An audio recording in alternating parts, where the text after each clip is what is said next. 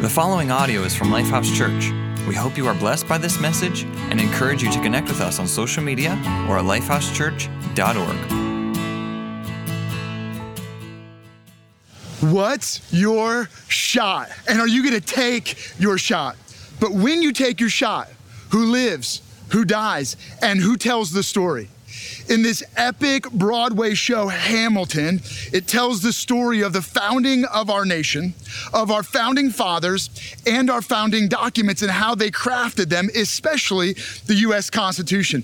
And these guys knew they were doing something great. They had a shot to build a nation and they took it. And in fact, in one of the songs they sing, which is this great kind of resounding song, they, they say, I may not live to see our glory but I will gladly join the fight. And when our children tell our story, they'll tell the story of tonight. Kind of this beginning moment where they can see glory come and they can see greatness happening. And some of these guys are driven by great ambition. And that's really the story of Alexander Hamilton, an orphaned immigrant who rises from the ashes and becomes a somebody.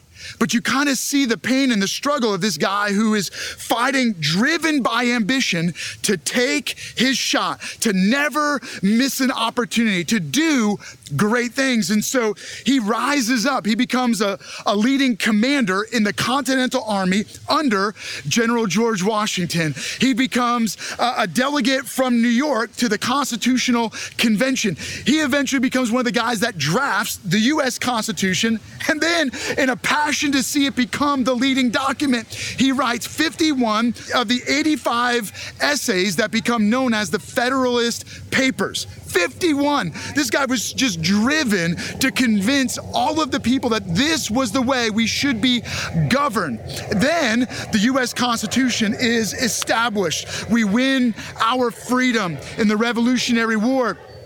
And then Alexander Hamilton becomes the first Secretary of the Treasury under President George Washington. And as a result, he really becomes the founder and the leader of what we now know as the U.S. financial system and the U.S. Treasury. Later, he writes the draft for George Washington's farewell address. I mean, literally, this guy's fingerprints are throughout the founding of our nation. What happens when you you don't just take your shot, but you live the dream? You achieve the dream, but then suddenly achieving becomes the dream. You become driven just to drive. You, you arrive, but arriving isn't enough. Now you want more, and so you take more. That's the story of Hamilton. And as we jump back in history even further, we get to a guy named David. And as we're going through this series, looking at different amazing watch list stories, we have this story of King David, who he arrives. He was given a promise that he was going to become the king of the nation of Israel, and now he is the king. He wins incredible battles, he achieves success, but in his success, it's never enough he keeps wanting more, and so he takes more. And so I want to bring you back to that story. It's found in the Bible in a historical book called Second Samuel. And in 2 Samuel chapter 11, we're introduced again to King David, where it says, In the spring, at the time when the kings go off to war, David sent Joab out with the king's men and the whole Israelite army.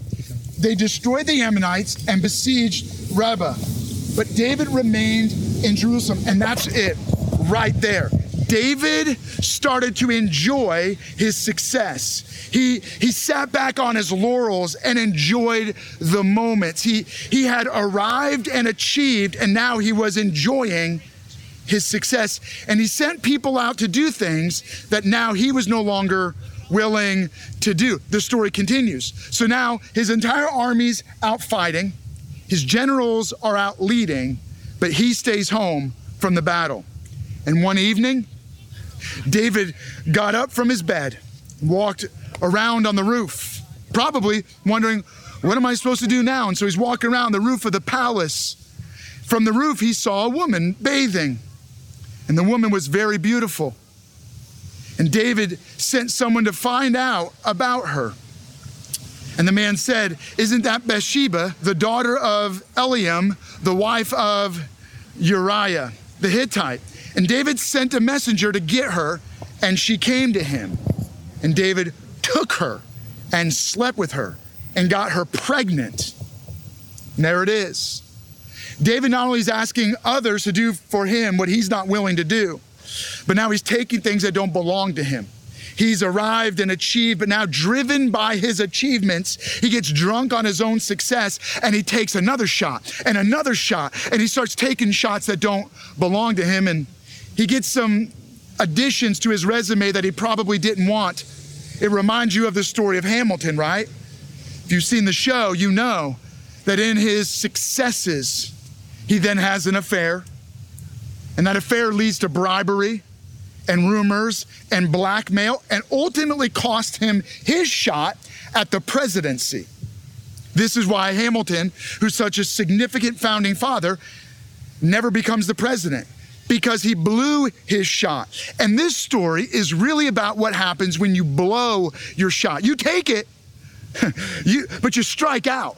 You take your shot, but then you blow your shot. You sabotage your shot. And, and this is what happens in David's life. David took his shot, he achieves the dream. What today we would say is the American dream, except he goes further. He becomes a king, he wins battles. Then, to cover up his sin, David not only takes Bathsheba, but then he has her husband put to death in battle, and he has to cover up his taking of the shot. So what happens next? Well, that's what's key, right? 2 Samuel chapter 12 verse 1 it says and the Lord sent Nathan to David. And here's the moment. David is confronted by the prophet of God, calling him on his sin, confronting him on his wrongdoing, where David had taken his shot and then taken more shots. He, he wasn't just content with achieving and becoming the king and winning great battles. Now he wanted more and more. And so he took more and more. And what he thought he could cover up and hide, he gets called on. And Nathan comes and says, You're the man. You're the one that took and raped Bathsheba, then you murdered her husband in cold blood to cover up your wrongdoing, but you can't cover this up. And suddenly there's this confrontation and a moment of dread and great loss and grief and despair and devastation, where David suddenly is confronted and realizing this could be his legacy. This could be his defining moment, how he will be remembered, who lives, who dies, and who tells the story. And the way David begins to fear the story will be told is of his failure, of his wrongdoing, of his ruin. But let me be very clear. This is not what defines your legacy. Your legacy is not defined by a moment of crushing, of despair, of ruin, even of wrongdoing. Your legacy is defined by what happens next, by what you do next. For David, for Hamilton, this was the key. Let me give this to you. Live a legacy of brokenness. I know you wanted me just to stop by saying, live a legacy. You can do great things. You can take your shot. You can accomplish significant stuff. You were made for purpose. And I'll be clear, you were made for purpose. You were made for significance. There's an incredible opportunity waiting for you. But the key to your legacy is not just living a legacy, but living a legacy of brokenness. See, here's the thing every one of us, many of us at least, will try to take our shot. Like Hamilton, you're gonna go after it and you're gonna do great things. But at some point, you'll sabotage it. You'll blow your shot. You'll wreck even your life. And so, what matters most is what happens next. The reason why you and I will sabotage every shot we were given is because there's this internal drive in us that makes it impossible to do just great things. We settle for lesser things and we wreck our life. Why? Because we're driven by sin. We're driven by doing something that goes against God. We do it our way and we try to make a name for ourselves. But that's not how David's remembered. He's not remembered for his sin, for the rape and murder. No, in fact, years later, when someone else tells David's story, It's found in Acts chapter 13. A great preacher is preaching and he's telling the story of Jesus and he works David into the story. It's said this way in Acts chapter 13. After removing Saul, he made David their king. And he testified concerning him, meaning God said of David, I have found David, son of Jesse, a man after my own heart. He will do everything I want him to do. Really? Rapes, takes and rapes Bathsheba? Murders her, her husband? Everything I want him to do? That's right. Because the way the story is told is that David did everything after God's own heart and everything God wanted him to do. And from this man's descendants, God has brought to Israel the Savior Jesus as he promised. See, here's the key.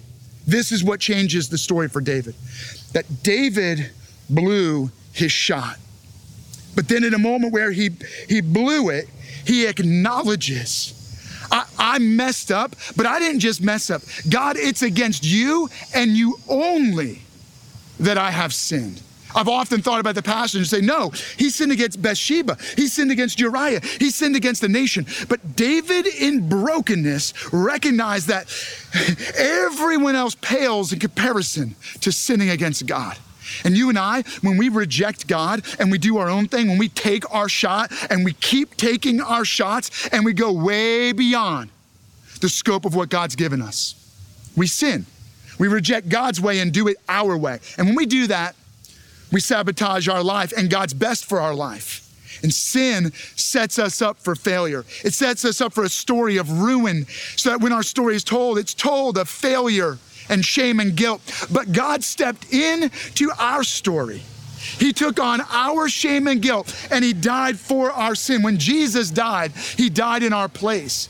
He absorbed our sin judgment so that on the cross, all of the judgment, all of the shame, all of the guilt that we deserve was placed on Jesus. He died in our place. But he didn't just die, he rose from the dead, victorious over death, hell, and sin.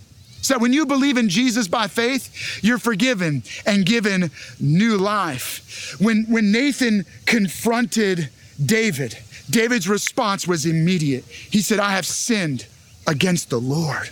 Shortly thereafter, David writes a poem. This poem is found in the book of Psalms in the Bible, Psalm chapter 51. For you do not desire sacrifice, or else I would have given it.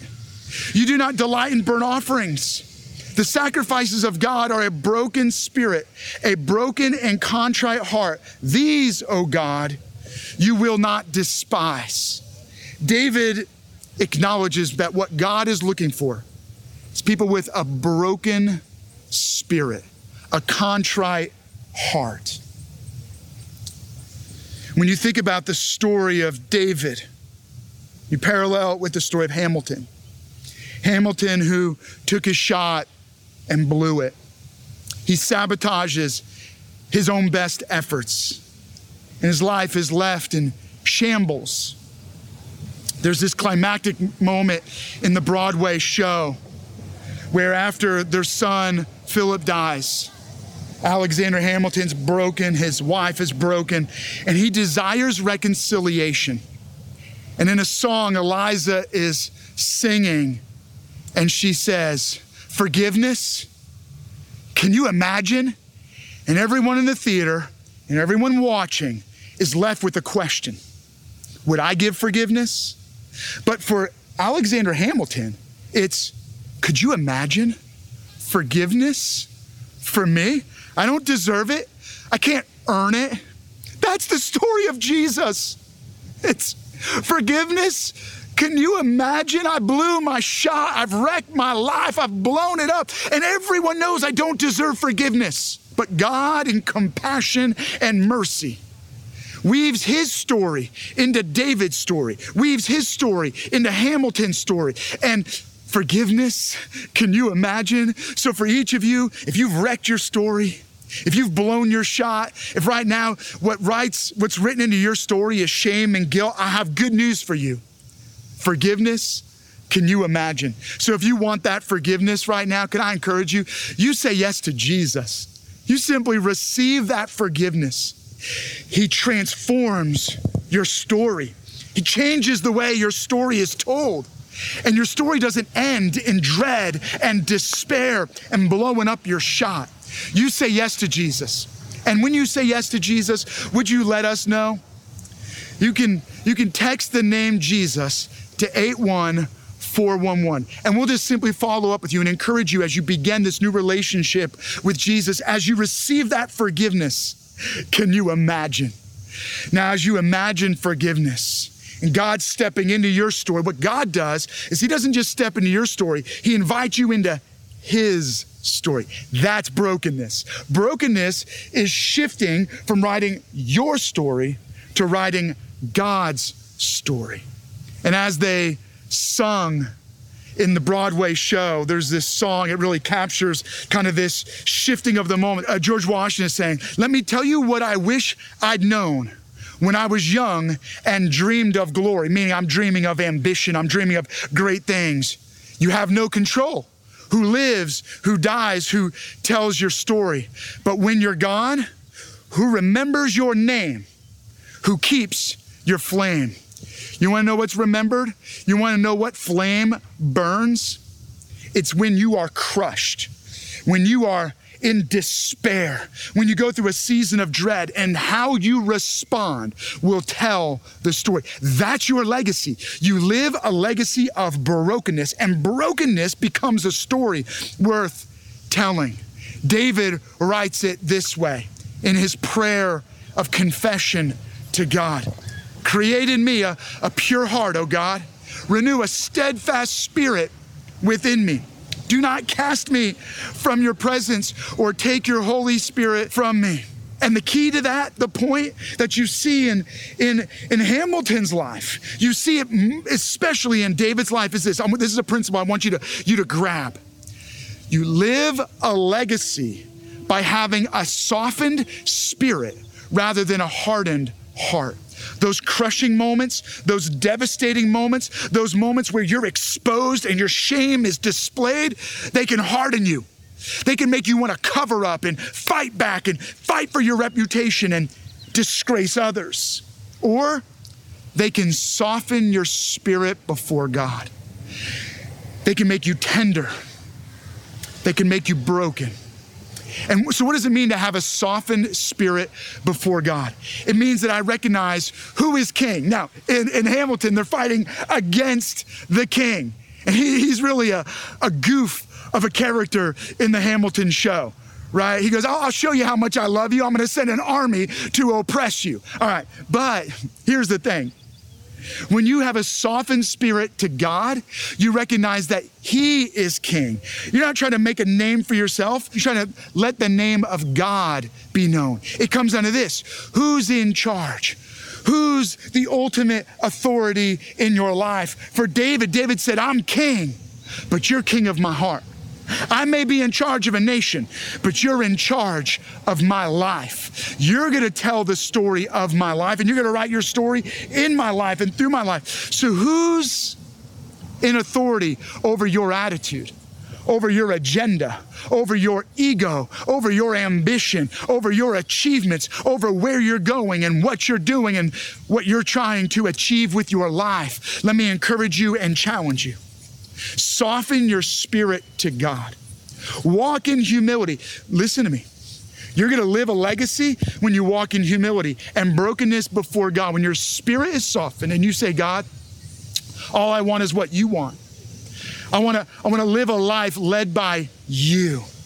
And suddenly, you put God in the driver's seat and you're a passenger in the story of your own life because you recognize that your story becomes part of God's story a softened spirit rather than a hardened heart. Right now, is your spirit softening or is your heart hardening? The stuff from the past, the shame and the guilt, that stuff will harden you. But repentance and confession and humility will soften your spirit. Let God's spirit soften your spirit rather than bitterness and anger hardening your heart. Look, you could be bitter or broken. You can be sabotaged or softened. The choice is yours. Then David continues in his song in his psalm, in his confession. He, he says this Restore to me the joy of your salvation and grant to me a willing spirit. I love that. A willing spirit to sustain me. You know what's gonna last in my life? A willing spirit. Then I will teach transgressors. Then I'll share with others who've messed up. I'll teach them your ways and sinners will turn back to you. Others who are like me, who blew their shot and wrecked their life, will also turn back to Jesus, turn back to God when they see and hear my story. Here's the key. Here's what I want you to catch live a legacy by having a surrendered will rather than selfish ambition. What's driving you? Is it your own ego or is it wanting to make much of God? Is it your own pride? your own selfish ambition, or a surrendered will. See, here's the thing it's not enough to say, Jesus, you're my king. God, you're my king. It's one thing for David to acknowledge that God was his king. Recognize that I may be the king of a nation, but God, you're the king of my heart.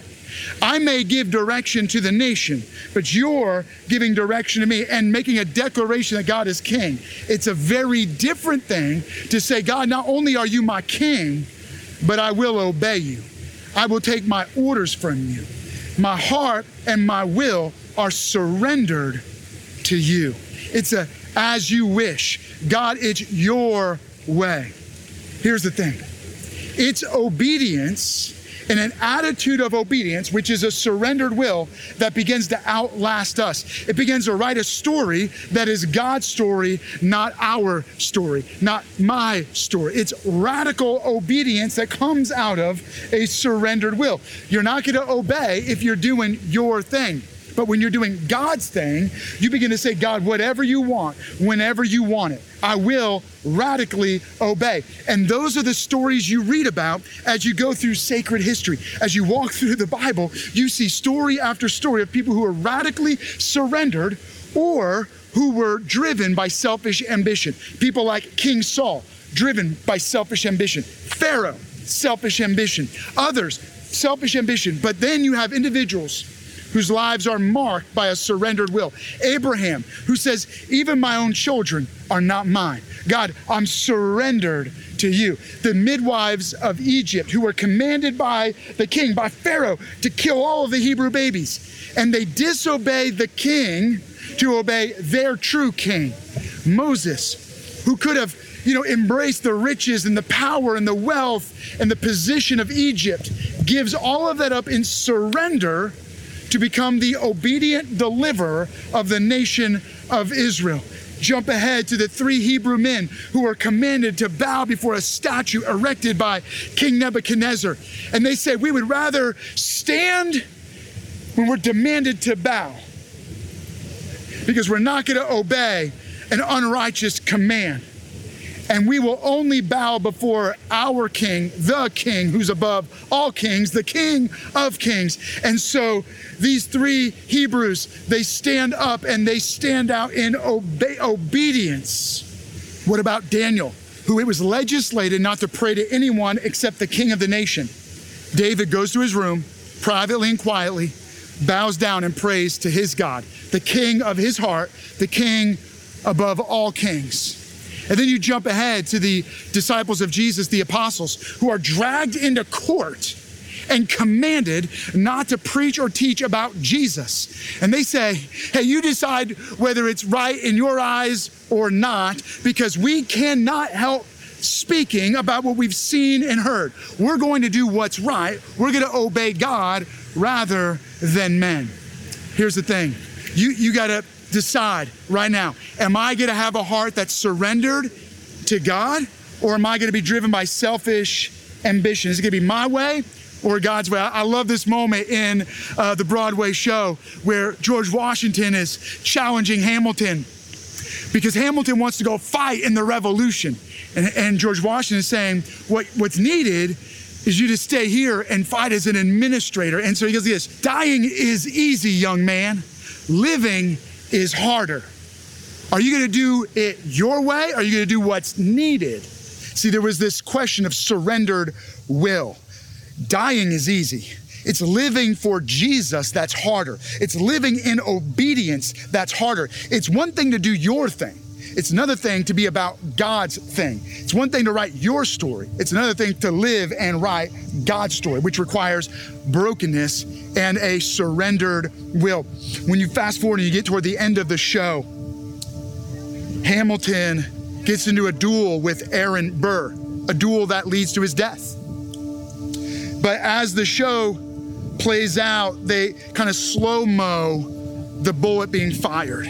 And as that's playing out, Hamilton is reflecting on his life, his legacy. And, and as, he, as it's quoted, he, he says this If I throw away my shot, is this how you'll remember me? What if this bullet is my legacy? Legacy. What is a legacy? It's planting seeds in a garden you never get to see.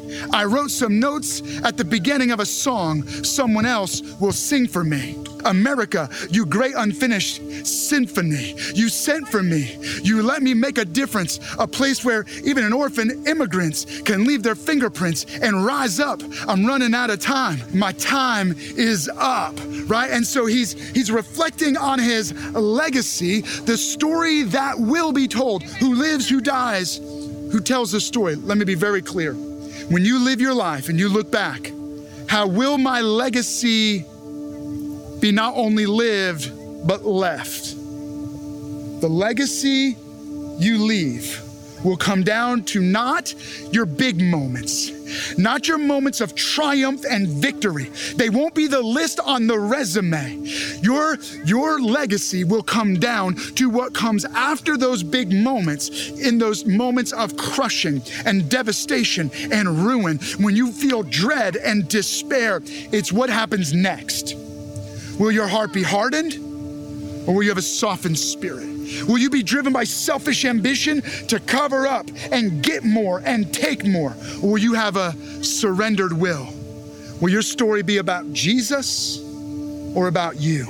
If you will live your life for Jesus in brokenness, you will live a legacy that matters. Could you imagine if more of us, just a little bit like Hamilton, just a little bit like King David. We're willing to recognize we messed this thing up, but Jesus can take the mess of our life and turn it around and turn it into a, a triumph for Him, and that He could tell a story through our life. A story of today, a story of tonight, a story of fireworks worth launching, not of our achievements but of the achievement of God who takes brokenness and messiness and writes his story into it.